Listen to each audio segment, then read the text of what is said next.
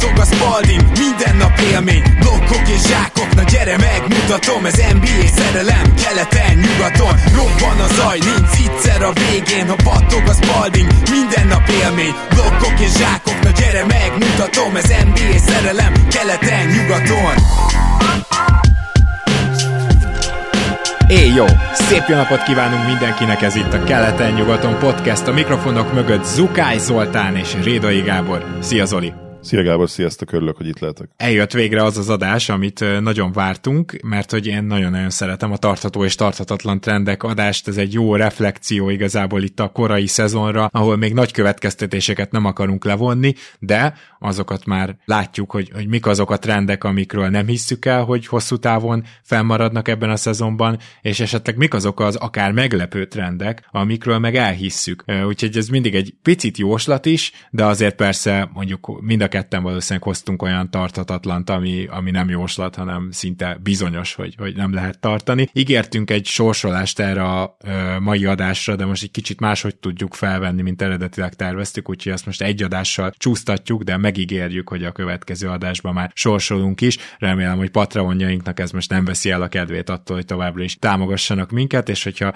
ilyesmit gondolkoztok, akkor havi egy dollártól lehet ezt megtenni egyébként a patron.com per keleten-nyugaton oldalon, és hát tartató és tartatatlan trendek, mindig el szoktuk mondani, hogy itt gyakorlatilag megpróbálunk azért valamennyire szélsőséges dolgokra reagálni, ami itt a szezon elején történt. Nagyjából 10 meccs ment le mindenkinél, ez nagyjából három hétnek az anyaga, úgyhogy uh, hoztunk érdekességeket. Zoli, mielőtt még belevágok a ígért Dallas, hát nem lesz rövid kis eposzomba, te kezd kérlek akkor egy tarthatatlannal. Izgalmas lesz, és megakadt a fülem azon, amit mondtál, hogy, hogy igyekszünk nem nagy következtetéseket tenni ilyenkor. Hát igyekszünk, de nem mindig sikerül. és azért van most pár olyan izgalmas csapat, amelyik hát inspirálhatott akármelyik irányba, de egy ilyen, ilyen nagyobb formátumú kijelentést is. Például szerintem a Clippersnek a sorsát már most eldönteni, vagy legalábbis beszélgetni róla, mert ugye nem mi döntjük el, hanem az élet, meg ők maguk. Azt szerintem azért elég izgalmas, mert olyan dolgokat vettem, és na, na, ők lesznek az egyik ilyen uh, hozott anyagom, de tényleg meglepően, akár úgy is nevezhetném, hogy ironikus adatokat is találtam róluk, például a hustle statok tekintetében, de, de róluk majd akkor később a tarthatatlanak kezdünk akkor, ugye? Yep. Én mindenképpen Rockets formáját mondanám az egyik ilyen tippem az öt közül. Hogyha megnézik a, Jalen Green, Alperen Sangun, Jabari Smith Jr. triót, akik ugye a fő fiatal magjuk, ők az ő átlag életkoruk 20,75 év. Szóval tényleg Rockets szurkok ne értsetek félre, a Rockets szerintem egyértelműen a jövő egyik csapata, vagy legalábbis az lehet.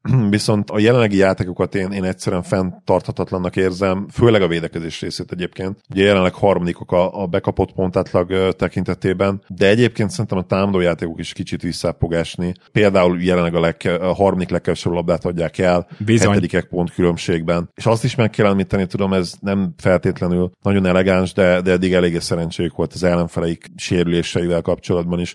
ugye Anthony Davis nem játszott ellenük, Jamal Murray nem játszott ellenük, De'Aaron Fox kétszer nem játszott ellenük, ugye már két meccsük is volt a Kings ellen. Nyilván a, a Nuggets ellen győzelmük egyébként így is fenomenális volt, és kiegészítő emberek egyébként. Tate nagyon nagyot játszott, a boxscore statisztikáiban nem látszik, de tényleg mindenhol ott volt. Több olyan labdaszerzése meg lepottanója is volt, ami, ami abszolút a mérleg nyelvét jelentette. Szerintem a Rakic egyébként jó csapat lehet már idén is akár, uh, Udokával nyilván alapvetően garantált egy nem olyan rossz védekezés, de nem gondolom azt, hogy ennyire, és főleg nem egy ennyire új csapattal ilyen korán ennyire jók lennének. Igen, majdnem felírtam arra kétszer, de szerencsére most már azt mondom, hogy szerencsére nem. Szerintem neked is azon a staton akadt meg legjobban a szemet talán, lehet, hogy onnan indult ki az egész. Amikor néztem ugye az eladott labdákat, hogy harmadik legkevesebb labdát adja el Houston, amelyik ugye évek óta rekorder gyakorlatilag ebben. Szó szerint rekorder, tehát folyamatosan dönti meg a saját all-time legtöbb eladott labda rekordját. Bezony, bezony. Na most azt kétségtelen, hogy Fred VanVleet ilyen szempontból olyan grandiózus mértékű upgrade Kevin Porter Jr.-ral szemben irányítóban, hogy ez már önmagában indukálhatja azt, hogy nem 17 labdát adsz el, hanem, és akkor itt jön az, hogy mondjuk 14-et, de nem 11 és felett. Vagy most, okay. tehát, hogy... ezzel kapcsolatban mondhatok egy ilyen vicces anekdotát, hogy no. ahogy olvasgattam a Real Gem-et, eh, pár Raptors drukker eh, most el, előjött azzal az elmélettel, hogy, hogy mennyire kellett Kevin Porter Jr.-nak borzasztónak lenni ahhoz, hogy ennyire értékeljék most azt a Freddy Van Fleet-et, aki hát ugye tényleg tényleg okos döntéseket hoz eddig, de hogy azért a Raptors drukkerek hát azzal fenyegették így időzélesen a, a Rockets-et, hogy hát ő, ő majd labdaigényes lesz, és nagyon hülye dobásokat vállal el. Vicces ez a kontraszt, hogy tényleg aki Kevin Porter Jr.-on nőtt fel, úgymond, vagy hogy hozzászokott Rockets drukkerként, az most lehet, hogy tényleg ilyen, nem tudom, CP3 reinkarnációjának látja Fredit. Hát amíg leginkább csak triplákat dob, addig egyébként rendben van, ugye ő neki Torontóba se ezzel volt a problémája, hanem azzal, amikor bement a gyűrű alá, és tudom, olyan 40%-kal dobott, szóval, hogy ott nem lehet 40%-kal dobni, pedig ez most sincs nagyon másként. Nem volt az 40% szerintem. A, az lehet, hogy még annyi sem. Nem tudom, tehát egy gyűrű közeli dobásnál, de erre majd még visszatérünk ma, ugyanis hoztam ilyen statot. Én teljesen egyetértek egyébként, nem is nagyon tudok mit hozzáfűzni és vitatkozni se, úgyhogy én mennék tovább tovább a saját első tartatatlanommal. Szóval beszéljünk egy kicsit erről a Dallas shootingról, mert tehát itt olyan ö, dolgok történnek. Talán azzal kezdeném, két dologgal kezdeném. Egyrészt, hogy nem csak a Dallas shootingját írtam föl, hanem a Dallas formáját is. Tehát a Dallas, az, a New Orleans volt az elején, az a nem ennyire jó ez a csapat. Mert a New Orleans azóta már ötször kikaptak, ugye, tehát hogy ez gyorsan át is jött, meg nyilván nem jött meg Callum sérülése se jól, de a New Orleansnak hatalmas shooting lakja volt, tehát ilyen az ellenfelek semmit nem dobtak be ellenük, illetve még, még volt egy pár faktor, most nem részletezném, mert most már nem állnak úgy. Na de a Dallas, eddig hat darab clutch meccset játszott a Dallas, tehát ami öt ponton belül van a végjátékban, és mind a hatot megnyer, hat núra áll. Tehát kezdjük itt. A második, amit leszögeznék, hogy most felsorolom majd ezeket a kigyűjtött shooting statisztikákat, de azért hozzá kell tenni, hogy az teljesen reális, hogyha egy amúgy jól dobó játékos egy ilyen formában lévő Luka mellett több üres dobásból jobban dob. De az, amit most hallani fogtok, na az nem reális, az, az nagyon messze van a reálistól. Először is ők a második legtöbb triplát dobják rá, és mindezt 39,7%-kal, tehát gyakorlatilag 40%-kal tripláznak, ami a történelemben csak egy csapat volt képes, az a bizonyos Clippers, de ezt múltkor már te is pont átnézted. Egyébként 38,0 is már nagyon kiemelkedően jónak, tényleg jónak számít, egy jól dobó csapatnak számít. Ez a 39,7 már önmagában, ha csak a triplát nézzük, brutális. Luka Doncic, majdnem 42%-kal triplázik 10,3 rádobottból. Eddig 8,9 volt a max, szóval másféllel többet dob rá, egy karrier 34%-os triplázóról beszélünk. 42% majdnem, és a legviccesebb ebből, hogy emberről meccsenként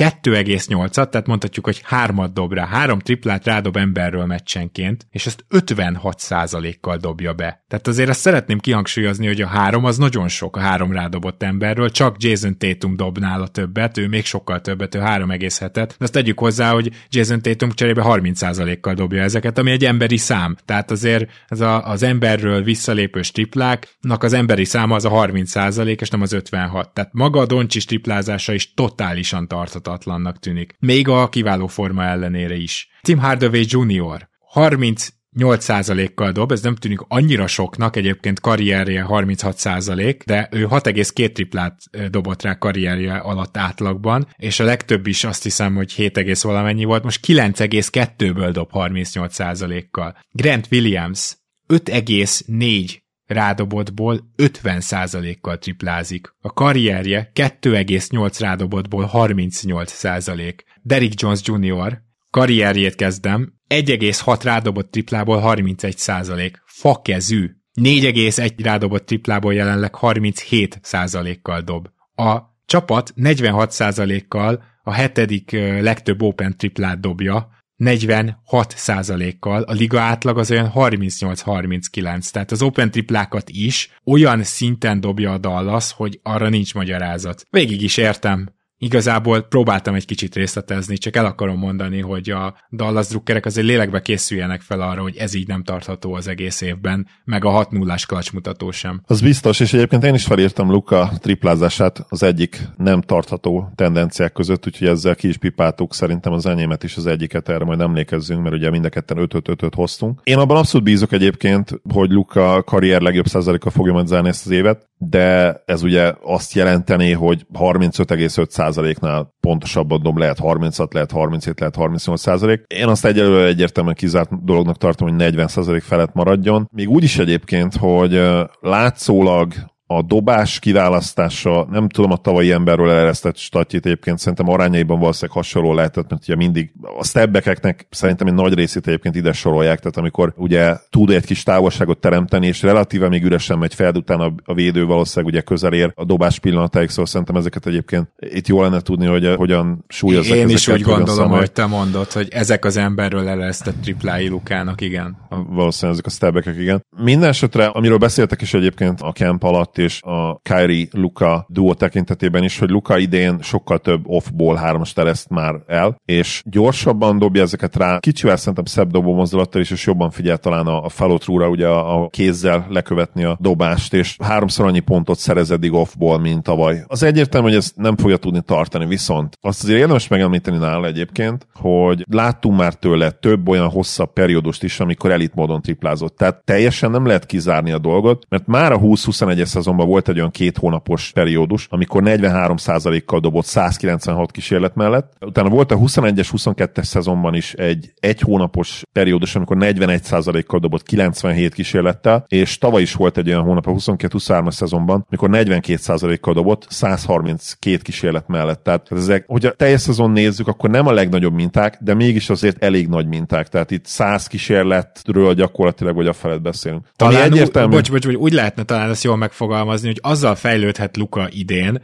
hogyha az ilyen nagyon hát időszak, nagyon forró időszak után nem 29%-kal dob egy hónapig, mert ugye Lukánál Igen, ez van. Ez pontosan, és az teljesen egyértelmű, hogy Derrick Jones Jr. már egyébként megtörtént ez a visszaesés, vagy megtörténik, mert ő ugye ő is ilyen 45% környékén kezdte a szezont az elején, és nálam amit el tudok képzelni, hogy ilyen 33-34%-kal fog a szezonban triplázni. Igen, az lenne ugye ő... reális, egy Luka igen, mellett, igen. több tripla, több üres tripla helyzetből. Így van, hát ha megnézzük egyébként a dobóhelyzeteit, akkor tehát tényleg ilyen tájból kategória, tehát teljesen ott hagyják a csávót gyakorlatilag. És visszafogásni Grant Williams is nyilvánvalóan, tehát nem fog 50%-a triplázni. Nála azért én bízok abba, hogy karrierje során először 40% felett marad. Egyedül, akiket felsoroltál, mind a hárommal egyetértek, ugye Luka is valószínűleg visszafogásni, visszafogásni szerintem egyértelműen Grant Williams és természetesen Derrick Jones Jr. is. Tim Hardaway nem vagyok biztos, mert neki azért volt már olyan szezonja, ahol, ha jól emlékszem, ilyen 6-7 kísérlet mellett 40%-kal triplázott és ha azt hiszem, ha jól emlékszem, most 38%-kal dob. Tehát ennél már volt jobb szezonja, úgymond. Annyi igaz, hogy mondjuk ilyen másfél kísérlet kevesebb. De ez, amit ő csinál eddig, azt szerintem nagyjából tartató. És majd beszélünk még a Mavericksről, mert én egyébként a tartható kategóriában is hoztam valamit velük kapcsolatban. Arra extrém kíváncsi leszek, hogy mit hoztál tartatóban. Tim Hardaway Juniorról még annyit mondanék, hogy a formája, ha ez tartható, és most tényleg nem csak a tripladobásról beszélek, mert ez a 9 kísérletből 38% az neki szerintem sok, tehát nagyon tartatónak azért nem érzem, de hogyha ez a formája, ez az abszolút év hatodik embere, tehát simán magabiztosan hozná el most a díjat, hogyha ez tartható, az egy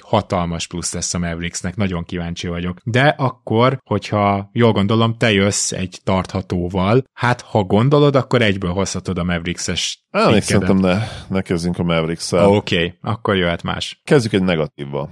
Ami szerintem tartató, és én nagy problémákat szimatolok, az DM formája. Ugye jelen pillanatban ugye, ugye karrierló a következő statisztikákban, assistban, mezőny százalékban és három pontos százalékban. Normál esetben nem gondolnám azt, hogy egy ilyen hirtelen zuhanás lesz, és bár az életkor alapján egyébként abszolút meg lenne erre az esély, tehát vannak ilyen példák az NBA történelméből, ahol 32-33 körüli játékosok hirtelen nagyot zuhannak, akár komoly sérülés nélkül is. Én alapvetően azért gondolom azt, hogy nagy bajban van Dame is és a Bucks is, az Griffin. Ahogy nézem a meccseiket, bennem egyre inkább az a dolog fogalmazódik meg, hogy Griffin erre a feladatra még nem állt készen. Hagyjuk is a védekezést, mert a védekezés az nyilvánvalóan borzasztó eddig, de ott azért van az emberben remény, hogy egy Jannis, Lopez, Middleton rendszer előbb-utóbb kialakul majd, és mondjuk ha bejutnak egy play akkor ott van arra reményed, hogy ez a három azért megoldja, úgyhogy ne legyenek nagyon rosszak. Például mondjuk egy tavalyi Nuggets szintjén. Tehát a Nuggets sem volt ugye elit védőcsapat, de elég jók voltak ahhoz, hogy a támadójáték az, azzal úgy dominálni tudjanak. Tehát a Bugsból is kinézem azt, hogy a tavalyi Nuggets védekező szintjét mondjuk elérje, azt már nem egyébként, hogy olyan védekező csapat legyenek, mint régen, ahhoz Jannis is egyszerűen már fizikálisan túlságosan, hát különböző, hogy, hogy fogalmazunk szépen. Viszont... Majdnem azt mondtad, hogy fizikálisan túlságosan öreg. Nagyon tetszett volna. Egyébként igen, mert ugye életkorban abszolút nem, de, de lestropált már kicsit, lestropáltabb fogalmazunk úgy, tehát most már jönnek és ehhez, ehhez gyorsan hozzátenném, hogy Janisnak idén speciál nem a védekezésével van baja, bár igazad van, hogy már nem az a hihetetlen tényleg évvédője kategória, Igen. de a támadása, meg ahogy kinéz a büntetője, arról én most így hivatalosan is lemondtam. Na mindegy, térjünk vissza Lilárdra, és azért is örülök, hogy ezt felhoztad, mert ezt szintén majdnem felírtam, és majdnem ugyanezek mentén, a gondolatok mentén, és főleg Griffinre térjünk vissza. Igen, tehát olyan dolgokat látok a Bucks meccsein, ami egyszerűen nem is hiszek el. Tehát olyan játékos hozza fel a labdát, akinek nem kéne. Kiegészítő emberek próbálnak pick and roll-t játszani. Griffin off-ball játszatja Démet. Tehát, mint hogyha arra használnák most az alapszakasz elejét, ami lehet, hogy így is van, hogy teljes mértékben így ők lazák, ők nyugodtak, és hogy megnézik azt, hogy kivel mi működhet, és mintha úgy lennének vele, hogy, hogy hát a mérlegük gyakorlatilag teljesen lényegtelen a kezdőjük, hogyha Jannis nem lenne ott, akkor gyakorlatilag az egyik legrosszabb kezdő lenne a ligában, amit nem várnál el egy, egy Lillard Lopez Middleton 3-astól. Nyilván Beasley ott van még, nem sokáig egyébként már, az garantálom neked, nem tudom, hogy kit fogok berakni helyére, szerintem azt a Buchampet egyébként, Camp, aki, igen. aki, most már játszott pár meccsen is egész jól, és például a Bulls ellen most kifejezetten jól nézett ki. Szóval... Hát meg érted, csak az, hogy egy kicsit tudjon valaki védekezni a periméteren, meg, persze, meg persze. meddig tart még ez a Middleton dolog. A Middleton, amikor pályán van, akkor mondhatjuk, hogy jaj, hát nem túl jó. Oké, rendben van, ha 15 percet kellene játszani, és azt is három stintben, három ilyen különböző szakaszban, akkor senki nem lenne jó, de egyébként meg Middletonnak voltak olyan meccse hogy a 15 perc alatt 15 pontot dobott, négy asszisztal. Tehát Middleton egészséges, és szerintem nem néz ki rosszul. Most ne a statjait nézzétek, hanem tényleg a szemtesztet. És hogy értem, hogy óvatosak vele, de akkor most mi van? Tehát egészséges vagy nem egészséges? Miért ennyire óvatosak vele? Mert ez a Bucksnak Abszolút kulcskérdés, ugyanis nincs elég emberük. Hát most sérült meg Crowder, az egyetlen olyan védekezni is tudó játékos, aki jól dobta a triplát. Konkrétan ő volt az egyetlen ilyen, aki mind a két irányba legalább ezt a két dolgot hozta. Tehát itt azért én nem tudom, hogy mi a terv Chris Middletonnal, de én szerintem lassan azért ilyen 25 percre fel kéne vinni az átlagot, különben nagyon nagy bajba lesz a Bucks, és totál egyetértek azzal, amit Griffin nem mondasz, tehát hogy Tame Lillard talán Doncsis után a legjobb pick and roll irányító a ligában. Mi az anyámért nem játszák a Lillard Jannis pick and roll-t? Szerintem totálisan megmagyarázhatatlan. Még úgy is, hogyha egyébként ez nem feltétlenül Jannis alapjátéka. Én értem, hogy ő is egy alapvetően egy olyan játékos, akinek a kezében van a labda, és ugye ebben nőtt fel Kid mellett, és ezért is lett olyan jó, amilyen jó egyébként Kid megadta neki ezt az önbizalmat. Nagyon sokat elkézzük Kidet, de Jannis mindig elmondja, hogy ő, az ő személyes fejlődésében milyen fontos szerepet játszott. Szóval nagyon nem néz ki jól a Bucks, és a mérlegük ahhoz képest meg tök jó, de én amellett érvek, hogy lényegtelen mérleg. Tehát az egyik dolog, amit mondta, hogy Middleton, tehát nagyon rejtés, az a perc limit, valami nála fizikailag lehet a háttérben, tehát félnek attól szerintem konkrétan, hogy újra meg fog sérülni, tehát valami gebasznak kell lenni a háttérben, én erre gondolok. És akkor most tulajdonképpen azt mondod, hogy tartható ez a káosz, ami most van, és hogy az alapszakaszuk az ilyen playing közelében lehet akár. Lehet, igen, nem lepne meg azért, hogyha fejebb lennének, de inkább amit mondok, hogy Dame számára ez a rendszer abszolút nem tűnik megfelelőnek. Még ha a Bax javulását várom is, meg Dém javulását is várom, mert nyilván nem fog 25%-a vagy 28%-a triplázni egész szezonban, de az a része tartható, hogy nem lesz, nem fogja tudni elérni azt a szintet, amit esetleg vártak tőle, és ettől a duótól. Én most jelen pillanatban ezt érzem. Na, akkor én csak annyit vannak vitatkozni nem tudok vele, de hogy én, én még ilyen szempontból Dane-ben reménykedem, mert szerintem fizikailag teljesen okés fizikailag nagyon jól néz ki. Teljesen korrekt, és én sem akarom egyébként, hogy, hogy igazán De persze, legyen, persze, mert, értem. Mert ez az egyik legizgalmasabb duó lenne egyébként, ahol mind a két játékos egyébként rohadtul szimpatikus. Kíváncsi vagyok nagyon, hogy mennyi időt adnak Griffinnek amúgy. Azt hiszem, Terry Stutz most éppen ott ül a padon segédegyzőként, ezt csak úgy megjegyezném.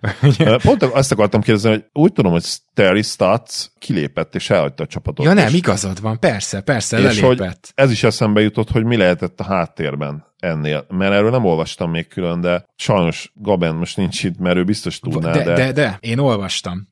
Griffinnel volt valami baja, tehát ilyen négy, oda ment Griffin, és négy nap után kiderült, hogy nem fognak kijönni. Itt valami Griffinnel volt. Na, amikor ez történt, azt sem feltétlenül töltötte el nyugalommal. Hát igen. Na jó, tovább kell mennünk, pedig erről a témáról még bőven lehetne beszélni, de én is hozok akkor most egy tartatót. Az Orlandó védekezését szeretném hozni, és azt is megindokolnám, hogy miért emelném ki külön az, hogy tartható. Most az egy dolog, hogy másodikok védekezésben, vagy harmadikok, tehát hogy most attól függ, hogy tegnap előtti vagy tegnapi adatot nézek. Tehát magyarán ez azért jobb, mint amit vártuk, bár mind a ketten mondtuk, ez egy jó védőcsapat lesz, akár top 10-ben lehet. Viszont ami elképesztően meglepő az az, hogy Wendell Carter Jr. kiválása óta is jók védekezésben, pedig ő azért nagyon fontos alapja volt. És kérlek szépen, nagyon egyszerű a felosztás az Orlandónál, a kezdő a védekezés, a padról pedig Isaac kivételével, aki a pad egyszemélyes védekezését biztosítja nagyjából, a pad pedig a támadás. Tehát Mo Wagner meg Joe Ingles olyan támadójátékot hoz a padnak, hogy támadásban akkor nyerik meg a meccseket, de védekezésben meg úgymond a kezdő nyeri meg a meccseket. Jelenleg a kezdőből senki nincs 50-55%-os TS fölött, ami milyen durva stat, és így is jó az Orlandó. És oké, okay, hogy Fulsz meg Suggs, tudtuk, hogy ők nem lesznek éppen a hatékonyság, mint a szobrai, de ugye Wagner és Bankero sem, pedig Bankero többször áll a vonalra, mint a türelmetlen gyalogos, most ez jutott eszembe, egy 10-ből 3-asnak talán elmegy, de ettől függetlenül azt azért fontos leszögezni, hogy az Orlandónak a védekezése érdekes módon nem abból jön, hogy milyen jó gyűrűvédő és mozgékony center Wendell Carter Jr., hanem abból, hogy messze ők kényszerítik ki, de nagyon messze a legtöbb eladott labdát. Ez viszont organikus teljesen, mert ha belegondolunk, akkor mi Fulcnak, Suggsnak, és most már tudjuk, hogy Anthony Blacknek is az óriási erőssége, az egy-egy védekezése és a stílek, és az, hogy sok labdát szereznek. A mozgékony magasaiknak is mi az erősségük, ugye most itt nem csak Wendell Carter Jr.-ra gondolok, hanem természetesen Jonathan Isaacre is. Hát ez, pontosan ez, és ez persze elbír egy Mo wagner időnként, meg egy Joe ingles időnként, de itt az a lényeg, hogy igazából nem csak, hogy majdnem mindenki jó védő, hanem majdnem mindenki jó labdaszerzős, és teljesen organikusnak érzem, hogy erre építve ennyire jó az a defense. Aztán bejön a padról mondjuk Cole Anthony, csinál pár pick and roll-t Mo Wagnerrel, és abból meg behozzák a pontokat, amit a kezdő nem tudott összerakni. Úgyhogy én abszolút tarthatónak érzem, ha nem is a top 2, top 3, de az Orlando Magic akár top 5-ös védekezését. A top 5 engem se lepne meg, én azért erre inkább azt mondanám, hogy ha top 5-öt tűzzük ki célként, akkor lehet, hogy inkább a tarthatatlan szavaznék, de, de top 10-ben lesznek szerintem. Kénytelenek lesznek, mert a támadójáték az borzasztóan néz ki. Tehát védekezésben kell valamit alkotniuk. Ami miatt talán szkeptikusabb vagyok, ugye, hogy pont láttam két meccsüket, két viszonylag jobb, illetve az idei statok szerint a, a legjobb támadójátékok ellen a Hawks, meg, a, meg természetesen a Mavs ellen itt. Mind a két meccsen egyébként egy fél időn keresztül egészen jól védekeztek, aztán azért eléggé csúnyán széthullott a védekezés, de mondjuk ilyen, ilyen elképzelhető tényleg jó offenszek ellen. Most jön majd a Pacers elleni meccs, amire rohadtul kíváncsi leszek, hogy ott mennyire tudnak egyben maradni, mondjuk legalább háromnegyedig, mert a Pacers azért egy borzasztóan gyenge védőcsapat idén. Tehát viszont, ha, ha három, viszont tegyük három hozzá, hogy ha, ha, már a jó offenszeket említetted, a Pacers az valami pusztítóan jó. A Pacers konkrétan liga első eddig, igen, és azt hiszem talán egy teljes igen. offenzív rating ponttal vezetnek, tehát nincs is olyan nagyon közel, bár ilyenkor nyilván minden meccs után változhat ez a dolog még. Nem írtam fel egyébként a Pacers támadójátékát, mint tartató, de, de ilyen bónusz tipnek oda lehet venni, mert... Uh, Semmi gond, Hall... én hoztam. Te hoztad, gondoltam, igen, igen mert ugye Halliburton egy egyszemélyes szisztem. De minden, nagyon várom azt a meccset a Magic Pacers-t, és nagyon kíváncsi. Hogyha háromnegyedig egyben tud maradni a védelem, akkor szerintem nyerni tudnak, mert a, hát a Pacers védekezése az eddig, hogy is fogalmazzak, eléggé kreatív a szó szerint szinte már akarnám folytatni, de majd külön hozom, jó? És akkor ott beszélünk róla, viszont akkor te jössz egy tartatatlannal. Igen, tartatatlan. Oké. Okay. Én hoztam én is a Pacers-t. A 2,36-os jelenlegi assist to turnover ratio, tehát a, az egy labda eladásra jutó asszisztok számában, ugye 2,36 találnak, amit megnéztem, ez masszív rekord lenne. Az elmúlt X évben, kb. 8-10 évben ilyen 2,1-2 körül volt a, a legmagasabb év, és egyébként tök jó, hogy ezt megnéztem, egy tök logikus, de szerintem egy poén dolgot észrevettem, hogy itt is mennyire elválasztható az új három pontos éra, mert azelőtt gyakorlatilag meg se tudták közelíteni a csapatok a 2.0-át, azóta pedig a győztes azért szinte mindig 2.0 közelében van, sőt előfordult, hogy 2-1 vagy akár 2-2 közelében is, de ez a majdnem 2,4-es, amit most ők tolnak, az egészen brutális rekord lenne, és az akkor sem tartató, hogyha egyébként nyilván ez az egyik ok annak, hogy a Pacers offense eddig ennyire dübörög, meg természetesen Halliburton személy, akit hát nagyon nehéz lenne most rangsorolni, mert lehet, hogy meggyőznéd magad, hogy egyszerűen mindegy, hogy kit kell kirakni, de valakinek a helyére berakod a top 10-be. Igen, de most talán még nem kell azt mondanunk, hogy a 10 legjobb játékos között van, de az MVP listán viszont akár lehet, hogy a top 5-be rakod. Tehát talán most úgy érdemes még megközelíteni, hogy egy korai MVP listáról beszélünk. Az majd, majd lesz, hogy szerintem jövő héten lesz egy adás. Azért így első blikre nehezen raknám én top 5-be, de, de majd átbeszéljük. Igen, inkább azt mondom, hogy a körül körül. Én is. Na mindegy, szóval tartatatlan nyilván ez egy kiugró stat, és valószínűleg a régebbi időkből csak a John Stockton, Carmelon féle Utah Jazz flörtölt egyáltalán a kettessel, tehát hogy egy turnoverre, egy labdaeladásra két assziszt jusson, úgyhogy ezt most csak hasraütve mondom, de majd egyszer ellenőrizzük. Amit én hoztam tarthatatlan, és a következő, az hát a Boston padja, és ezt most ilyen tartatatlan, ez kicsit csalok. Tehát úgy értem, hogy tartatatlan, hogy ilyen nincs. Tehát olyan, olyan on-off mutatók vannak most a Bostonnál, ami olyan történelmi rekord lenne, Jason Tatummal 37 ponttal jobbak a pályán. Na most ugye szeretjük Jason Tatumot, meg jó játékos, meg minden, az elmúlt években is, bár nem nagyon volt plusz 10-nél jelentősen több ez a szám, de azért vele általában jobbak voltak a pályán, és néha jelentősen, néha meg nem annyira jelentősen. Na most ugye egy Tatum az, aki nem játszik a cserékkel, hanem akkor általában Brown van fent, meg White, hogyha jól emlékszem, vagy Brown és Holiday. De így alakult a rotáció, és itt most nem Tatumot akarom megdicsérni, meg nem a kezdőt, hanem hogy a pad annyira gyenge a Bostonnál, hogy Tatum lehoz egy plusz 37-et, ami, tehát csak hogy tudjátok, kedves hallgatók, tehát ha már plusz 12 valaki egy szezonban, akkor már így nem felkapjuk a fejünket, hanem már így külön fejezetet szentelünk neki, hogy ez hogy lehetséges. Hogyha valaki mondjuk Jokisnak volt ilyen nagyon durva az elmúlt években, ilyen plusz 15-6, azt hiszem, lehet, hogy egyszer plusz 19 is, is volt.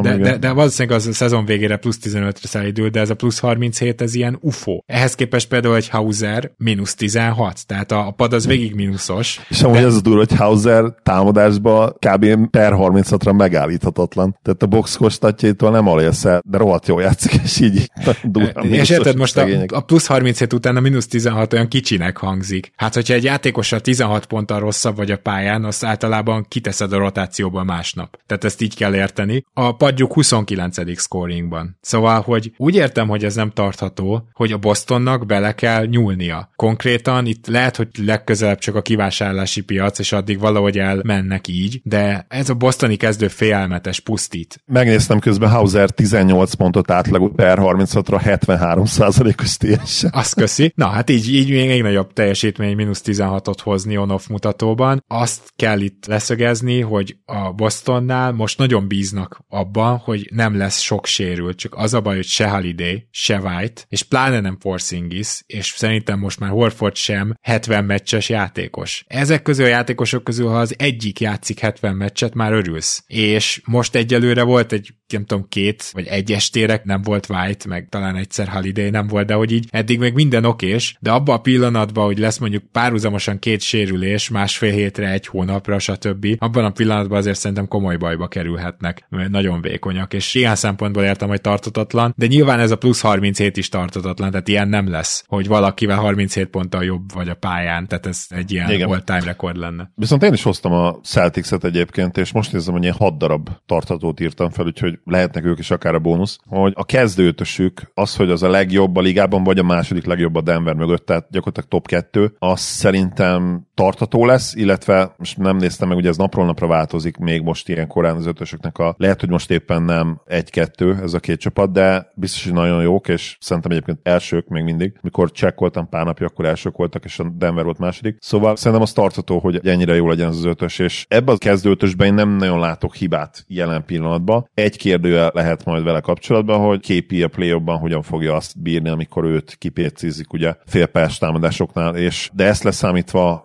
tökéletesnek tűnik védekezésben is, támadásban is. Most még így az alapszakaszban, ahol nem feltétlenül célzottan támadod a bizonyos szempontból gyenge láncszemnek vélt játékost ugye képít, így szinten tényleg nincsen benne hiba, és nagyon kíváncsi leszek, hogy kit tudnak tényleg találni. De nem tudnak senkit találni padra, tehát ez a probléma a Celtics idei szezonja, hogy tényleg cserélni kéne valakiért, másképp nem fog ez működni a padról. Tehát a jelenlegi játékosok közül senki nem lesz hetedik legit playoff rotációs ember. Igen, és ha már tartatónak mondod a kezdőt, valóban az, csak az egészség nem biztos, hogy tartató, viszont azt meg külön kiemelném, hogy azért beszélgettünk arról, hogy Derek White micsoda fantasztikus védő, meg hogy Drew Holiday talán már nem a régi, azért én szerintem erre Drew Holiday erre a kvázi vitára vagy beszélgetésre gyorsan pontot tett. Tehát amióta itt van, azóta én azt gondolom, hogy Drew Holiday a Boston legjobb védője, és ezt gondolja. Ja, igen, de szerintem, ha is. beszélgetünk róla, inkább támadásbeli kontextusban említettük azt, hogy nem a régi, nem? Lehet, hogy nem mi beszélgettünk róla, lehet, lehet hogy, hogy már itt igen. összefolynak bennem is a podcastek, de az biztos, hogy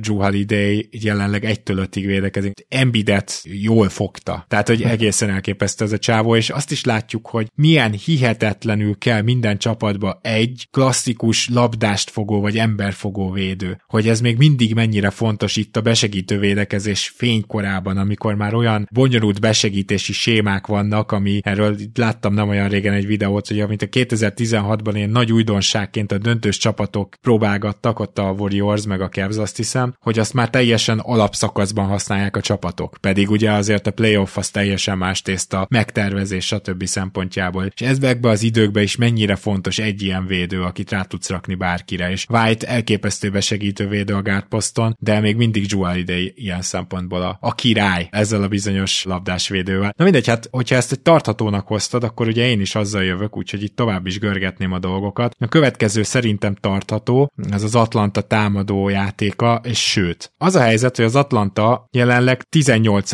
tripla százalékban, nem is dobnak túl jól. Trey Young kifejezetten nincs jó szezonon eddig, mostanában életre kelt, majd lesz egy másik ilyen játékos is, akit ma megemlítek, hogy mostanság elkezdett életre kelni, de az a helyzet, hogy Youngnak azért nem egy ilyen hú, de kiemelkedően jó szezonja van eddig. Amit jól csinálnak az az, hogy a gyűrűt jól támadják, azon kívül pedig az a helyzet, hogy Snyder működésre bírta ezt a rendszert. És működésre bírta Murray-t is, akinek teszem hozzá, hogy lassan ugye contract year, ne, inkább nem teszem hozzá, de értitek. Szóval az a helyzet, hogy én úgy látom, hogy az Atlanta Hawksnak a támadójátéka az még ennél is jobb lehet. És 16-ak azt hiszem védekezésben, azt pont elfejtettem felírni, de hogy ők ott nagyjából jó helyen vannak. Főleg Jalen Johnsonnal. Szóval Jalen Johnson egy külön történet. Nemrég beszéltünk róla, de akkor elfejtettem azt az apróságot említeni, hogy eddig 90%-kal fejez be a gyűrűnél mindenkinek hagyom, hogy ez egy kicsit lecsapódjon ez a statisztika, amit most mondtam. Hát ugye a csávó... Az impresszív. Az, azt úgy azért elfogadod, igen. A csávó az ugye egy LeBron James-i testben van, csak hát nem úgy tűnt, hogy LeBron James-i észsel, vagy, vagy labdakezeléssel, vagy éppen nem tudom én passzjátékkal, de fejlődget, és pont a labdakezelése az, ami miatt így pont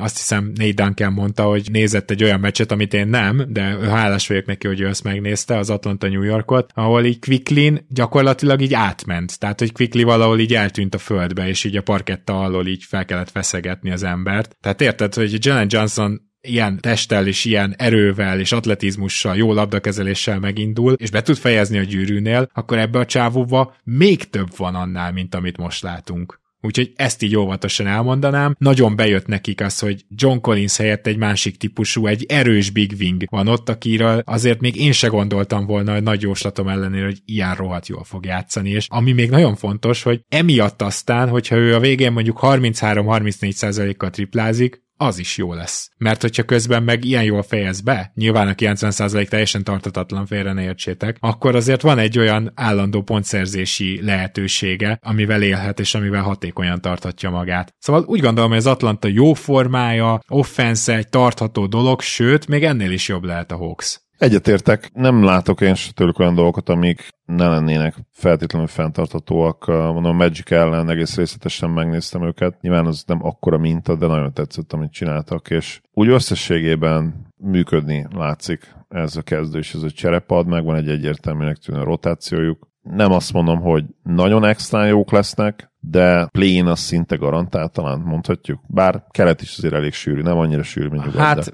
sűrű, de hogyha azt veszem alapul, az Atlanta eddig hogy játszik, és hogy még jobbat várok tőlük, akkor én inkább azt mondanám, hogy a top 5 garantált. Igen, mert ha megnézzük azért az 5.-6. hely, tehát a Pacers szerintem azért ki fog esni a top 3-ból legalábbis. Bár mondjuk azért nem, mert valószínűleg nagyon korábban még mindig, de az alapján, amit eddig láttunk, lehet, hogy idén ez egy két csapatos versenyfutás lesz az első. Sőt, most mindjárt jövök egy Philadelphia vonatkozású, szerintem tartatatlan dologgal, így hogy lehet, hogy ez igazából egy személyes versenyfutás lesz végül a celtics keleten, és azért egy 4-5 meccses különbséggel meg tudják majd. Na, de az oda vezető út. Azt gondolom, hogy az már azért tartató, hogy, hogy a, az ő eredeti NBA draft.net ilyen összehasonlítását, amire nagyon vicces jutólag. Tyler Dorsey-t és Antonio Blakey-t találták neki. Szóval azt gondolom, hogy ezt a szintet már azért bőven elhagyta igazából két éve. És... Bocsánat, mondjuk be a nevét, mert az még eddig nem sikerült. Tyrese Maxiról beszél. Ó, oh, bocsánat. Na, de tudtad, hogy Tyrese Maxi? Fe, hogyne, hogyne, persze. Az igen, nem semmi. De hát miért is kételkedtem volna benned, Gábor. Tyrese Maxi egy hihetetlenül impozáns játékkal kezdte a szezont, és olyan szinten tűnik dominánsnak, és úgy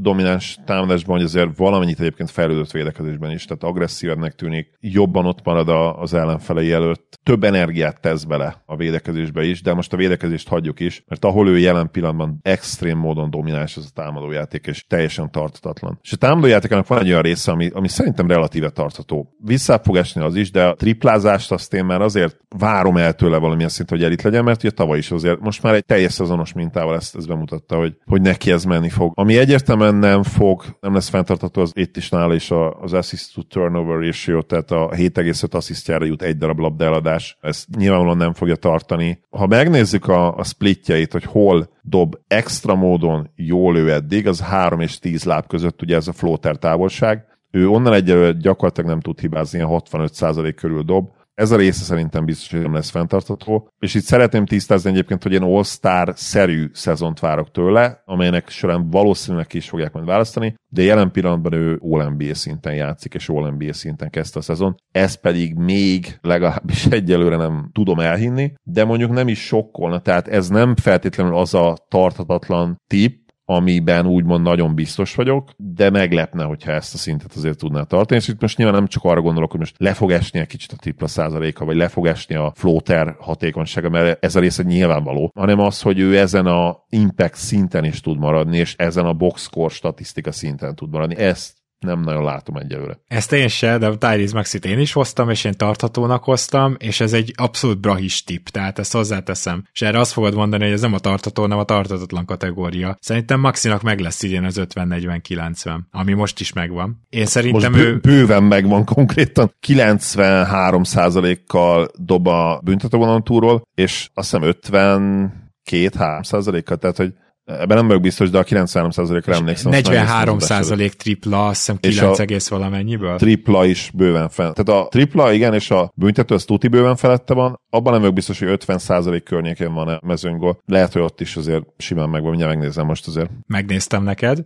Ja, én is közben épp, hogy 50-50 és fél. 50 és fél. Ez lesz Egyébként, a kérdés, ami... de nagyon jó Igen. gyűrű közeli befejező volt már tavaly is. Ami most idénre újdonság, hogy most már tud visszalépős triplát, meg tud pull-up triplát is dobni, ami tavaly azért még esetleges volt. Tehát ő, hát nyilván Harden mellett meg nem is annyira kellett. És az, hogyha ő ezt tudja hozni, az annyira kinyitja a játékát, mert egyébként gyakorlatilag, amit látunk, az egy Shai Gilgis Alexander gyorsabb verziója, több triplával, jobb triplával, nyilván rosszabb védekezéssel és kicsit kevesebb intelligenciával. Tehát összességében még Shai Alexandert jobb játékosnak tartom, mert a tavalyi védekező éve és az idei is egyébként fantasztikus volt, és azt gondolom, hogy betörésnél még nála is jobb, de hát ott UFO, ott teljesen, SGA ott teljesen UFO. De Igen. Maxi valami ilyen típusú játékos, mint ő. Csak hogy merre fele tart, hogy ezt el tudjuk helyezni, és én most azt állítom, hogy ő nála tartható lesz az 50-40-90, úgyhogy ezt most így bedobom mint tarthatót. Hát nyilván a field goal lesz a kérdéses, és ott azért megnéztem, az első három szezonjában gyakorlatilag azonos hatékonysággal dobta a két pontosokat, és most azért egy nagyon nagy ugrás van eddig, egy, egy majdnem 5%-os ugrás. Mondom, ahol extra nagy ugrás van, és azért nem 65% egyébként, hanem 58,3%-a dobja a 3 és 10 láb közöttieket. Eddig a legjobb szezonjában ez 46% volt, és ebből elég sokat is dob egyébként ezekből ide. Meglátjuk. Viszont azt meg hozzá lehet tenni egyébként, hogy 10 és 16 láb között eddig viszont még tehát ezek a midrange ott gyengébben dob, mint tavaly, tehát ott lehet javulás is, és ahol megint csak nagyon-nagyon extra jól dob, az még a hosszú középtávol is, amiből nyilván nem dob sokat, 16 láb és a tripla között, ahol 45,5 százalékkal dob. Tavaly ez például 40 százalék volt, de ez a, nem néztem most meg a splitet, mondjuk meg tudom nézni egyébként, de valószínűleg Nagy, Nagyon keveset dob, nagyon keveset dob onnan. Így van, így van. Elég jól. igen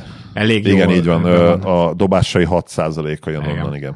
Igen, szóval elég jól be van ez optimalizálva nála. Ha már témánál vagyunk, megnéztem egy nagyon érdekes statisztikát, amit nagyon rögtem. Tudod, hogy ki adja el a legkisebb eséllyel a labdát az NBA történetében, ha odaadod a kezébe? Annyit segítek, hogy a Mavericksben játszik, és ma már beszéltünk róla. Hűha. Mármint ha odaadod a kezébe. Odaadod a kezébe a labdát, a legkisebb eséllyel lesz abból turnover. De az odaadod a kezébe a labdát, az azt jelenti, hogy le is pattintja azt, ugye? Tehát nem úgy, Bármit mint... ö, csinált vele, persze. A, Tehát nem ez az, hogy a- Grant, tehát mert, mert most érted, akkor nem mindegy Grant Williamsről beszélünk-e, aki Persze, gyakorlatilag persze. csak rádob, mert akkor lehet, van. hogy Lukáról beszélünk? Nem, nem, nem. Tehát pont Ja, azt mondom, hogy a, a legkisebb eséllyel adja el a labdát az NBA történetében. Egyébként ezt tudod kinél nézni meg, meg majd Sasha Vezenkovnál, akinél azt hiszem, hogy Igen, egyébként. Volt egy olyan statisztika, képzeld el, az első öt meccsén kétszer pattintotta le a labdát.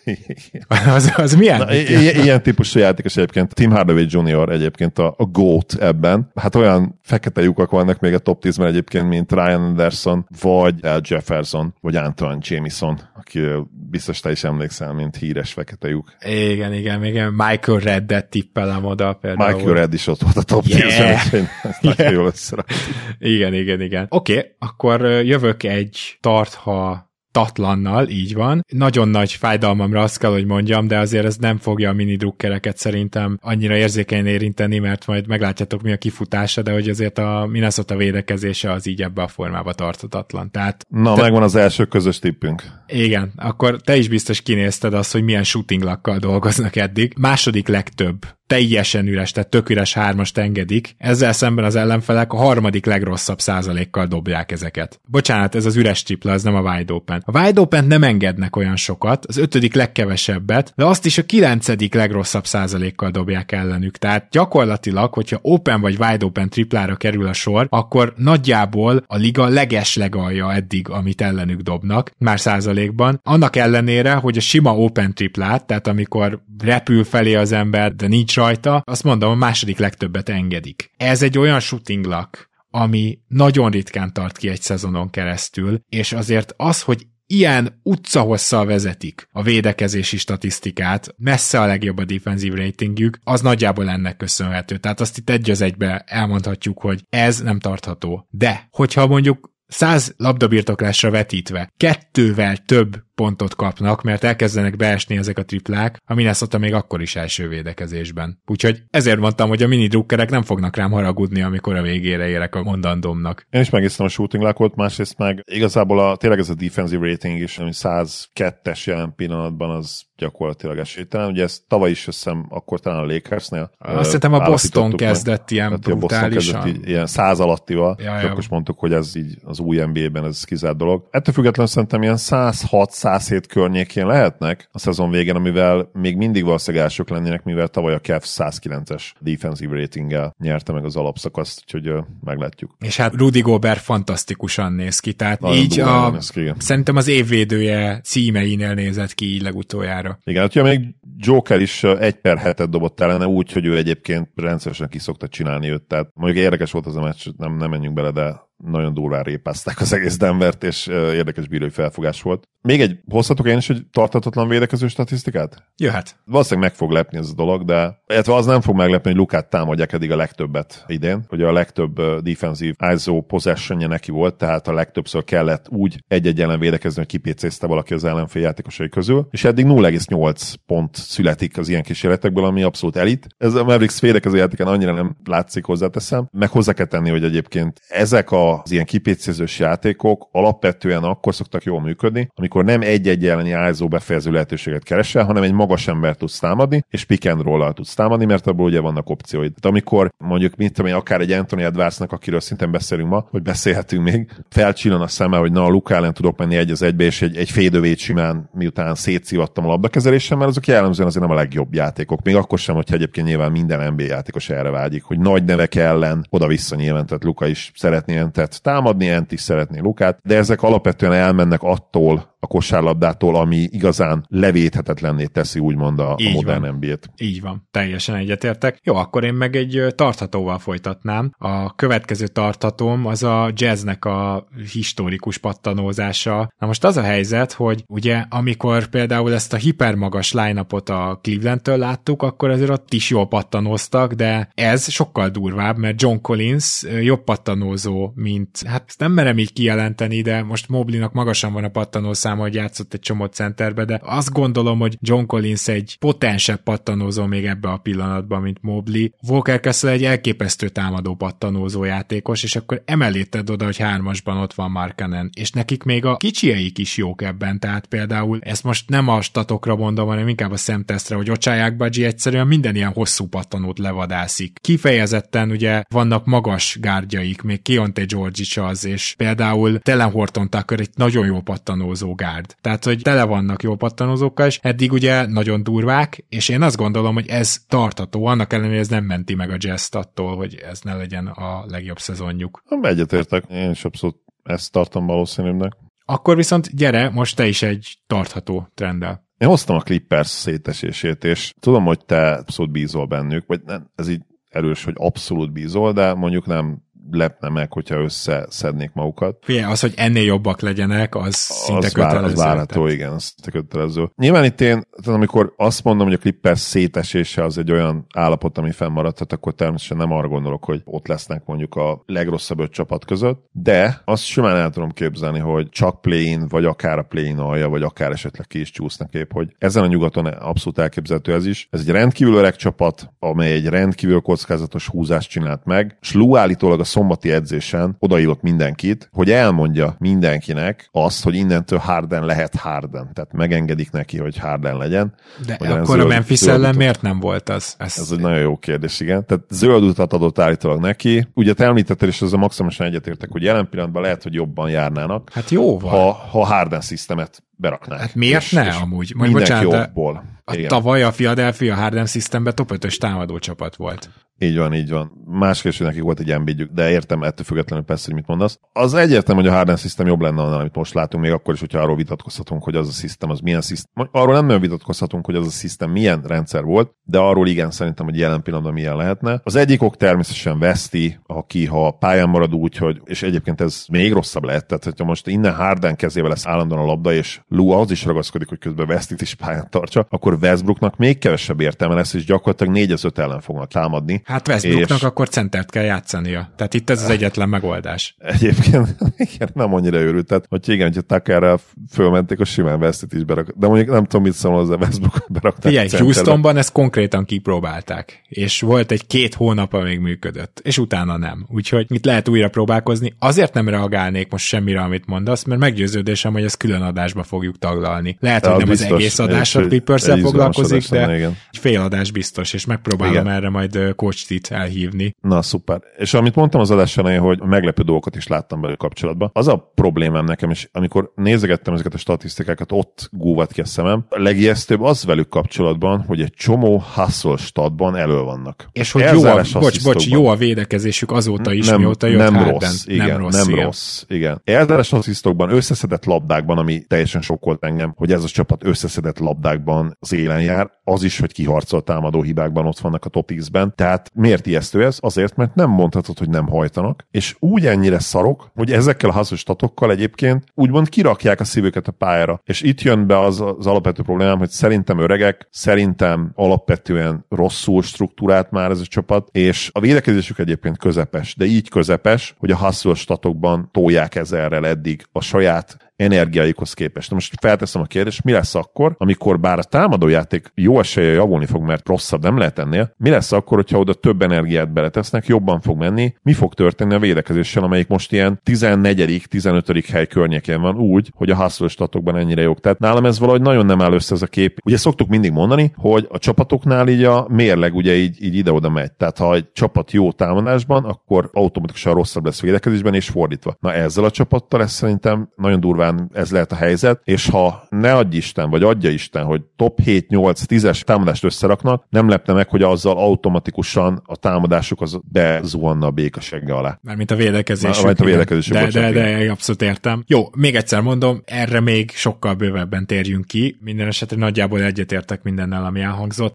Van még két tarthatatlan és egy tarthatóm, és a tarthatatlanokat akkor el is lőném, vagyis az egyiket, mert szívemnek kedves. Nagyon szenvedtem, hogy hát a Memphis szenvedését valahogy így indokolatlanná tudom-e tenni, és egy picit azért sikerült. Először is azzal kezdeném, hogy a negyedik legtöbb rádobott triplájuk van, a negyedik legtöbb wide open triplájuk van, és ezt dobják a negyedik legrosszabb százalékkal. Na most a Memphis nem elit triplázó csapat, de nem is ennyire rossz, messze nem. Az, hogy egy Luke Kennard, hát nem mondom, hogy nem találja berendezést, mert az túl jó shooter, de hogy hat meccsen át semmit nem tud bedobni. Kennard rohadt idegesítő, hogy, hogy Lala is mondta, tehát amikor van egy elit shooter, aki időnként nem meri rádobni, és Kennardra ez az előző szezonokban is már igaz volt, tehát hogy ahhoz képest, hogy ő mennyire jó shooter, egy csomó olyan félüres triplában nem áll bele, amiben egyszerűen neki kötelessége lenne belállni, főleg egy ilyen csapatban, ahol nem csak, hogy nincsenek elit shooterek rajta kívül, ugye hát van egy bény, de hogy kettejükön kívül tényleg gyakorlatilag nincs senki más. Igen, és azért itt azt gyorsan hozzátenném, hogy pont ez változott meg Memphisben, pont, hogy sokkal többet dobott rá, és dobta azt 50%-kal tavaly a csere után. Na most én nem az 50%-ot várom el tőle, de azért az jelentősen megemelni a Grizzlies tripla százalékát. A másik, ami megemelné, hogy ugye Desmond Bain 35,5 százalék, őről tudjuk azt, hogy elit. Tehát az, hogy tőle mondjuk a 40 százalékot elvárod, az teljesen jogos. Úgyhogy majd biztos vagyok benne, hogy a pánikgombadásban kénytelenek leszünk a Grizzliesről részletesebben beszélni, úgyhogy most nem lőném le a poént, de azt elmondom, hogy jelen pillanatban az ő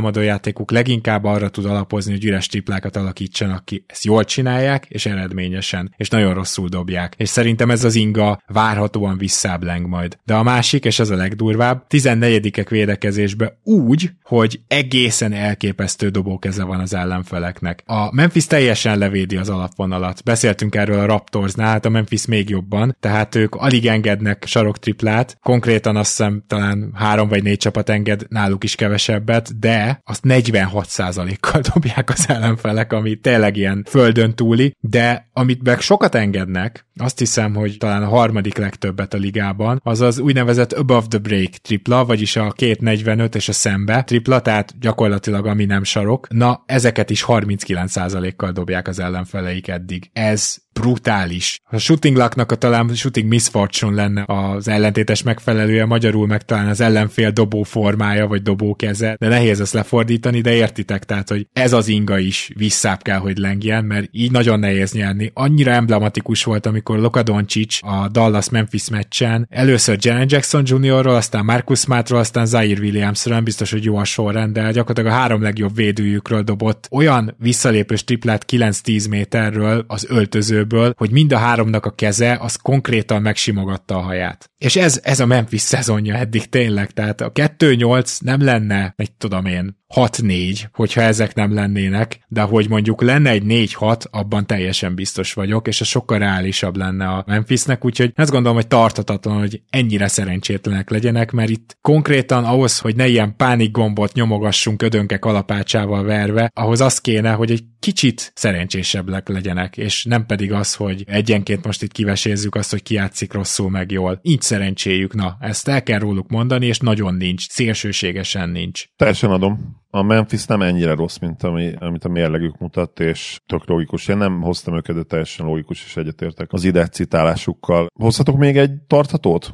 Hogyne, hajrá! Beszéljünk egy kicsit az Ant-Manről, aki ugye Anthony Edwards természetesen. Három-négy mérkőzést láttam ugye eddig a Wolvesnak, de abszolút az érzésem, hogy tényleg most már itt van az a következő dobó hátvéd tehetség, akire vártunk Véd és Kobi után azt hittük, hogy ő Devin Booker lesz, de nem, hanem szerintem Anthony Edwards, és ezzel nem azt mondom, hogy Booker nem kiváló játékos, tehát Booker top 10-es top 12-es legrosszabb esetben játékos, nagyon-nagyon jó, egy bajnokcsapat második legjobb embere lehet, de Anthony Edwardsban azt érzem, hogy tényleg ő a következő D-Wade kaliberű prospekt, és főleg azért is, mert bár ugye Booker védekezésen nagyon-nagyon sokat fejlődött, messze-messze-messze nem volt two-way impactben ezen a szinten 22 éves korában is. Amit idén Anthony Edwards mutat, az egészen elképesztő, és tényleg two-way superstárnak tűnik. Szerintem ez már csak neki jobb, a ligának meg csak rosszabb lesz innentől. Egyetértek azzal, hogy ez tartható, azért is, mert hogyha megnézed még mindig a dobás kiválasztását, és ennek megfelelően a dobó százalékát, az még mindig nem tökéletes. Tehát, hogy azért itt nem az van, hogy Anthony Edwards hirtelen olyan hatékony lett, hogy megőrülünk, és a Minnesota támadójátékosa az egyébként. Tehát, hogy itt én azt mondanám, hogy azért is tartható ez, mert ez a szintlépés, ez, ez nem járt földön túli ugrásokkal. Bár hozzáteszem, hogy, és egyetértve veled, hogy védekezésben azért ő most nagyot ugrott. És főleg, főleg a negyedik negyedekben. Ez nagyon érdekes, hogy ugye ő cipeli a hátán a csapatot támadásba Carl Anthony akinek a dobószázalékai azok még rosszabbak, tehát hogy az már kifejezetten rossz, de azért valahogy így ők beszenvedik a pontokat, viszont Anthony Edwards az első három negyedben ugye el van védekezésben, nem rossz, csak nem is extra, viszont a negyedik negyedben sokszor felvállalja az ellenfél legjobbját, és nagyon jól fogja. Úgyhogy abszolút egyetértek. Hagy hozzam az utolsó tarthatatlanomat, mert ez egy elképesztően érdekes statisztika. Kedves hallgatóink, a New York Knicks 54,7%-kal dob eddig a gyűrű közeléből. Most én azt hiszem, hogy sokan így gondolkoznak, hogy most, most le kéne essek a székről, vagy most ezt miért mondtad, Gábor? Azért, mert az elmúlt 15 évben 55% alatt kettő csapat volt. Tehát ugye 15 év, az azt jelenti, hogy 15x30, 450 darab alkalom lett volna, hogy egy csapat 55%-nál rosszabbul dobjon a gyűrű közeléből, de ebből kettő. Az egyik a 2008-as Bulls amúgy, a másik egy 2013-as csapat, most meg nem mondom. Az, hogy ennyire rosszul dob egy olyan csapat, akinek ráadásul nem kéne, azban nyilván nagy segítséget jelent az, hogy van egy olyan centered, aki tonna számra szedi a támadó pattanókat, de nem tudja visszatenni. Ha nem zsákol, akkor gyakorlatilag kihagyja. Ugye Mitch Robinson, akit mellesleg meg a New York védekezése miatt szinte egy személyben agyon kéne dicsérnünk, messze a legjobb védekező és rim protector szezonját hozza. Most tényleges impact mert nála ugye az volt a baj, hogy sok volt a blokk és kevés az impact. Na most fantasztikus védekezésben, támadásban viszont ezt azért nem felejtette el, hogy sok támadó pattanó ilyen Steven Adams jelenség, hogy viszont egyszerűen nem bírja őket visszarakni. De nem csak ez történik, hanem az, hogy mindenki szarul a gyűrűk körül, ugye Julius Randall az élen. Randallnél külön érdekesség ez, és tehát ez ilyen, sokan nagyon szeretik az ilyen mentalitású játékosokat, és én nekem a nagy-nagy kedvencem ugye Kyle Lowry, és már nála is elmondtam, hogy ne, ne csináld ezt, hogy konkrétan kiderült, mert megkérdezték Randall az első hat meccs után, hogy amúgy mi van, és mondta, hogy így olyan bordazúzódása van, hogy azt javasolták neki, hogy három hétig üljön ki. Csak ugye ő ilyen vasember, ezt ugye tudjuk róla, meg ő neki a munkamorájával sose volt semmi gond, és mondta, hogy ő játszik. És én eléggé gyanítom azt, hogyha minden mozdulat fáj, akkor az a kosárlabda nevű sportákban lehet, hogy egy picit befolyásolja a játékodat. Mert egy bordozúzódás lehet olyan, hogy minden mozdulat fáj. Tehát felteszed a kezed, ugrasz, fordulsz, levegőt veszel, tehát ezek mind fájhatnak. És azt is erősen gyanítom egyébként, hogy ez a borda fájdalom múlóba van. Rendőrnél ugyanis végre összekapta magát az elmúlt másfél hétben, és elkezdett jó teljesítményeket hozni, úgyhogy nem hiszem, hogy ilyen, nem tudom, valami 40 pár százalékos TS-sel dolgozik eddig, tehát nem hiszem, hogy ezt a rendőrt fogjuk látni, de azért ez is nagyban hozzájárul hozzájárul ahhoz, hogy a New York eddig történelmileg rosszul fejez be a gyűrű közeléből. Konkrétan még Branson és Quickly az, aki a legjobb ebben a kategóriában. És Branson is borzasztó maga az képest ebbe az évbe. Tehát Bransonról azt kell tudni, hogy neki volt 79,9%-os szezonja, ahol 0 és 3 láb között ilyen hatékonysággal fejezett be. Ez az utolsó előtti Dallasi szezonja volt, az utolsó Dallasi szezonjában 70%-kal fejezett be, és az első Knicks szezonjában is 61%-kal, ahol nyilván a magasabb usage százalék miatt, az, meg a nagyobb szerep miatt azért ez még lejjebb ment. A idén eddig 50%-kal fejez be, ami borzasztónak számít, ugye? És a csapat Főleg egyik neki... legjobbja ezzel és ezzel a csapat egyik legjobb igen, úgyhogy természetesen ez tarthatatlan, és ebben javulni fognak jelentősen. Na az nekem még egy tarthatón van, úgyhogy te is lőd el a maradék puskaporodat. A Mavs támadó játéka összességében szerintem tartható, és ezzel nem azt mondom, hogy feltétlenül másodikok lesznek, mint most, bár egyébként ugye a Pacers támadó játékára már mondtam, hogy az ilyen szinten nem tartható szerintem. Legalábbis egy része, ugye a konkrét assist to turnover ratio mondtam ezt. Egyébként nyilván a Pacers is elit támadó csapat lesz azért, mert most már Tyrese Halliburton mint szisztemet meg kell vennünk, de akit meg szintén megvehetünk, mint szisztemet, az szerintem Luka Doncic és Kyrie Irving is külön-külön. Én azt mondom, állítom, hogy gyakorlatilag top 3-ban lesz egész évben a Mavericks. Ez egyértelműen annak is lesz szerintem köszönhető, hogy a two-man game, és itt most nem feltétlenül arra gondolok, hogy Luka adja az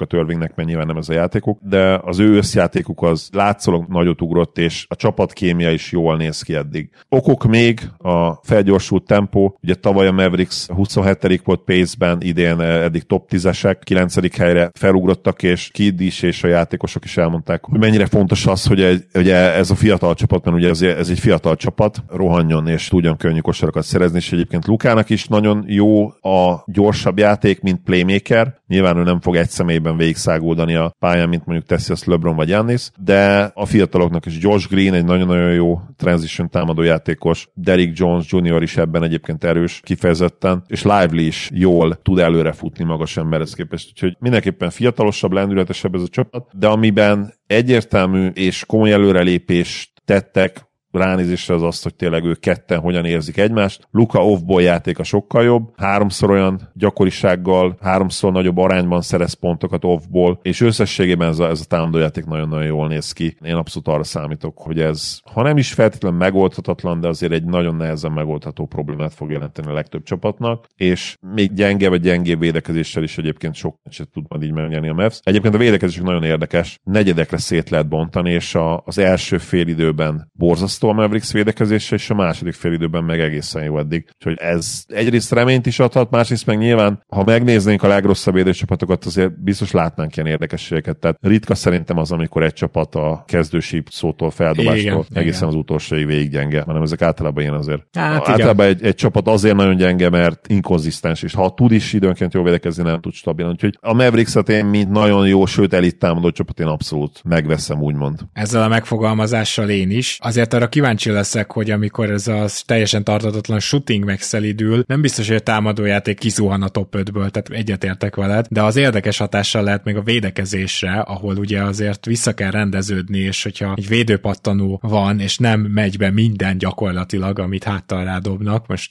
nyilván kicsit túlasztam, akkor azért egy picit többször jön majd szembe úgy az ellenfél, hogy a Mavs még rendezetlen, és ő nekik a rendezett védelmük se az erősségük, nem hogy a transition védekezés, szóval hogy ez még a védekezésre is hatással lehet, és már így se jók. Úgyhogy ez egy ilyen szempontból nagyon szakramentós, atlantás, portlandes szezon lehet. Van egy tarthatom még itt a végére. Végül az Indiánát egyébként akkor most kivettem. Ott csak annyit akartam mondani, hogy az Indiánának szintén ebben a megfogalmazásban, mint ahogy te mondtad, ez az elit támadójáték, ez biztos, hogy tartható, és hogy Halliburton milyen fantasztikus, hogy ő nem úgy rendszer, ahogy Doncsics mondjuk, hanem inkább úgy, mint Nes. Most már nem tudom, hanyatszor hasonlítom hozzá, hogy rohadt sokat passzolnak. Tehát nem az van, hogy Halliburton csinál valamit, kipasszol és dobás, hanem az van, hogy Halliburton ténylegesen klasszikusan is irányítja a csapatot, hívszetteket, extra passzok kellenek, tehát ő úgy átlagol 12 asszisztot, ami félelmetes, hogy emellett az Indiana a legtöbb asszisztot, vagy nagyon sok asszisztot oszt ki, és nagyon sok passz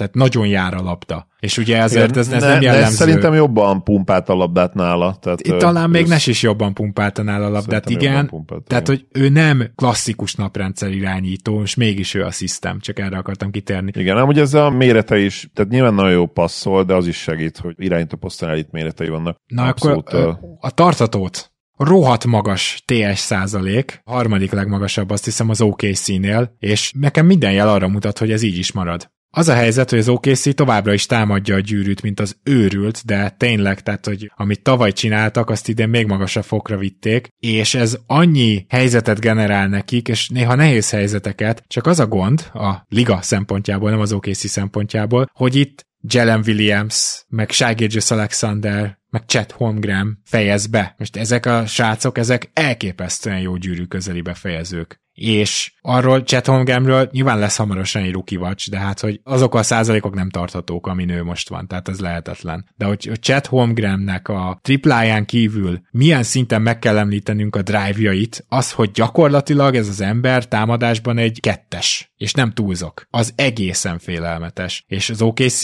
gyakran feláll öt olyan játékossal, akik közül mondjuk egyet nem adhatott a triplánál, mondjuk Isaiah Joe-t, a többieket viszont le kell valahogy védened, és tudnak ők is triplázni, de hogyha egyszer bejutottak a gyűrű közelébe, akkor bajba vagy. Úgyhogy szerintem ez a nagyon magas TS százalék az OKC-nél tartható. Azt mondtad, hogy egy játékos nem hagyhatnak ott Ázia Joe-t, ugye, mert ő a jó triplázó. Így van, így van, így ja, van. Ja, Tehát okay. őróla nyilván tudsz így úgy van. védekezni, hogy a triplát megtámadod, és nem engeded be, hogy, hogy bemenjen, mert ha ő megy be a gyűrű közelébe, azt mondjuk el tudod viselni. Értelek, tehát kis megfordítottad, igen, de ő az egyetlen olyan is, akit nem hagyhatsz ott viszont üresen triplából, mert ugye ő tavaly is idén legalábbis előtt egyébként nem volt jó triplázó, de tavaly is idén nagyon jó eddig. Igen, tehát itt most arra gondolok, hogy olyan closeoutot viszont a többiekkel szemben nem csinálhatsz, hogy egy leütésre elmennek mellette. Igen, igen, igen, igen. Chatról egyébként nagyon régóta beszélgetnek úgy, mint egy poszt nélküli periméter játékos, és hát nyilván voltak olyan egészen vad megfogalmazások is, hogy igazából egy hét láb magas, vagy időnként, hogy még egy kicsit a magasságát is felsoffolják, ugye hét láb egy magas irányító, ami, ami nyilván hülyeség, de ő mindig is egy nagyon tehetséges játékos volt, és mindig is face játékos volt. Tehát az, aki tényleg felhozza a labdát, az, aki szervez is akár, bár nem feltétlenül ilyen földön túli passzkészsége van, de egyébként ebben is azért jó, és szerintem neki lesznek, hát akár ilyen öt asszisztos szezonja is, ilyen abszolút el tudom képzelni, de akár 6 hét is, ugye, mert ah, már Tudod, hogy miért nem lesznek, Zoli, bocs, mert az OKC-be játszik, és itt Gidi, meg Williams, meg Shai Alexander mellett, ha még ő is öt asszisztot átlagol, akkor ennek a csapatnak nem tudom milyen támadó ratingje lesz. Erős.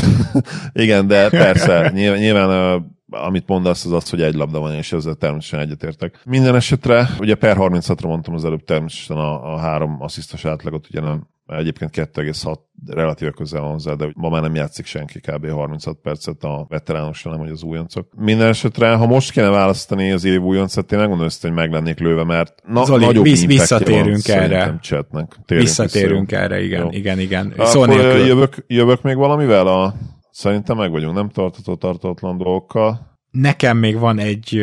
Nézem vele. a listámat. Ja, nem. T-Wolves mondtam, Pacers mondtam, rockets mondtam, Luka három pontos dobását mondtam, Maxit mondtam, bónuszt is mondtam, ugye a tartatatlannál egyet, ugye Luka ISO védekezése, és a tartatóaknál Dén formája. Ja, igen, van még egy Zion, mint a következő elcserélése kerülő szupersztár. Tehát szerintem ez tartható lesz, és meg fogja előzni egyértelműen a plegykát játékosokat, aki ugye Luka és Embiid volt a sztárok közül. Zion most egy olyat nyilatkozott, hogy igyekszik Ugye ezt a kifejezést használta, hogy buying in, amikor megadod magad úgymond a csapatnak, és azt csinálod, amit az edző, meg amit a rendszer elvár, hogy, hogy ezt próbálja. Hát az, á, bocsánat, majd tudom, hogy minek a pitliét, hát ne szórakozzam, hogy próbálkoznod kell ezzel a mennyi negyedik szezonodban. Tehát miről beszélünk? És tudod rajta, látod rajta, és ahogy eddig, tényleg annyi pletyka volt már vele kapcsolatban. Tudom, hogy sokszor mondjuk azt, hogy ne higgyünk a pletykáknak meg, mennyire fontos ebben a sportban az, hogy, hogy olyan források, a, amik tényleg megbíz megbízhatóak, de ez az ötödik szezon egyébként. De vele kapcsolatban már annyi ilyet hallottunk meg, meg neki is voltak olyan fura interjúi, hogy szerintem nem kérdés, hogy ő a következő olyan játékos, aki hát én a Pelicans helyébe értéket csinálni belőle minél hamarabb. És persze, ugye aláírta a Supermaxot, tehát nem kérdés, és nem volt igazából a Pelicansnak se választás, hogy beajánlja neki, de azért itt talán mert tudta ő is, hogy akármikor cserét kérhet, és cserét is fog kérni. Hát ez kizárt dolog, hogy ennek a szerződésnek a végét megközelíti. Tehát nem létezik. Tehát Zion szerintem vagy már ebben a szezonban, vagy legkésőbb a következőbe cserét fog kérni, és el is fogják cserélni. Én egyenesen odáig mennék, hogy a Pelicans marketingokból nem meri megtenni azt, hogy felmérik Zionnak az értékét, de szerintem amikor voltak ezek a plegykák, hogy a második pikkér, akkor titokban azért ők körülnéztek már. Tehát itt következőt akarom mondani, ha egy Zion cserét kér, akkor fel fogja venni a telefont a GM, azt fogja mondani, hogy nagyon-nagyon-nagyon sajnálom, hogy idáig fajultak a dolgok, megpróbálom a legjobb dílt összehozni neked. Mondd meg, hogy milyen csapatokat szeretnél, majd megpróbálom őket is felhívni. Leteszi a telefont, felhív mindenkit a vezetőségből, egyből egy Zoomra felcsatlakoznak, mindenhol pesgő és szivar, és arról beszélgetnek, hogy a legmagasabb értéket adó csapathoz fog kerülni Zion, és semmi beleszólása nem lesz. Szerintem így, így nagyjából ez így néz majd ki. Én abszolút elhiszem ezt a szenáriót, és őszintén örülnék is neki, mert járjon igenis jól a Pelicans. Tehát ha már Zionnal egyszerűen nem fog. Tehát amilyen végtelen birka türelmet mutattak Zion felé, és nekem, bocs, de nem tűnik úgy, hogy ő ezt maximálisan meghálálná, és egyszerűen nem tűnik olyan típusnak. Nyilván egyébként ez a csereértéket is valamilyen szinten azért csökkenti. Sajnos, meg az idei teljesítménye is, ami most az ő korábban látott szupersztár szintjétől, hát nagyon-nagyon messze van. Végére értünk az adásunknak. Zoli, nagyon szépen köszönöm, hogy ma is velem tartottál. Én is tőled most rengeteg érdekességet tudtam meg, és remélem, hogy ez viszont is így van, és amit még jobban remélek, hogy a hallgatók pedig mindkettőnktől most egy szép nagy adag ilyen érdekességet, meg szemnyitogató dolgot kaptak. Nagyon sok reménykedés ez így, de szerintem joggal. Én nagyon jól éreztem magam, és te általában, vagy szinte mindig sok érdekességet hozol, úgyhogy ezt abszolút most is kimerítetted. Az jár már a fejemben, hogy mikor jönnek majd az érdekesebb őszi adásaink. Nagyon várom azokat is, úgyhogy hamarosan jelentkezünk új dolgokkal, vagy nem feltétlenül csak új dolgokkal, de ugye ebben a szezonban újakkal, és amik lehetnek visszatérő dolgok is. Ebbe kicsit belekavarodtam, de azt tudja, hogy jól éreztem magam most is itt, és örülök, hogy itt lettem. Szia Gábor, sziasztok! Kedves hallgatók, ahogy Zoli utalt rá, hamarosan korai MVP listánk jön, megnyomjuk majd valamikor a pánik gombot. Szerintem ezt a Clippers jelenséget is egy kicsit jobban megvizsgáljuk, úgyhogy bőven van jó tartalom, amit várhattok, és tartsatok velünk éppen ezért a továbbiakban is. Nagy pacsi, hogy most is ezt tettétek. Sziasztok!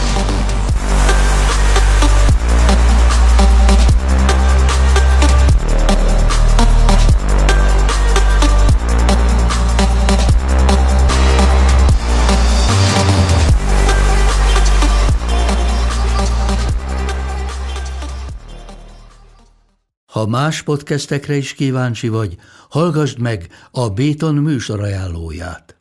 El tudod képzelni, hogy a podcastet, amit éppen most hallgattál, fél év múlva már a mesterséges intelligencia generálja? Mi sem. De ha érdekel, eljötte már a gépek lázadása. Hallgass bele az Embertelen podcastbe. Orsós Lajos vagyok, a műsor házigazdája. Egyelőre még élőben. Egyelőre. Fedezzük fel együtt, hogyan ismerkedik, randizik, mesél és vitatkozik Betty és Péter, két teljesen mesterséges intelligencia. Lajos, a podcast címét mond még egyszer, Léci. Oké. Okay. Embertelen podcast. Ez a műsor a Béton közösség tagja.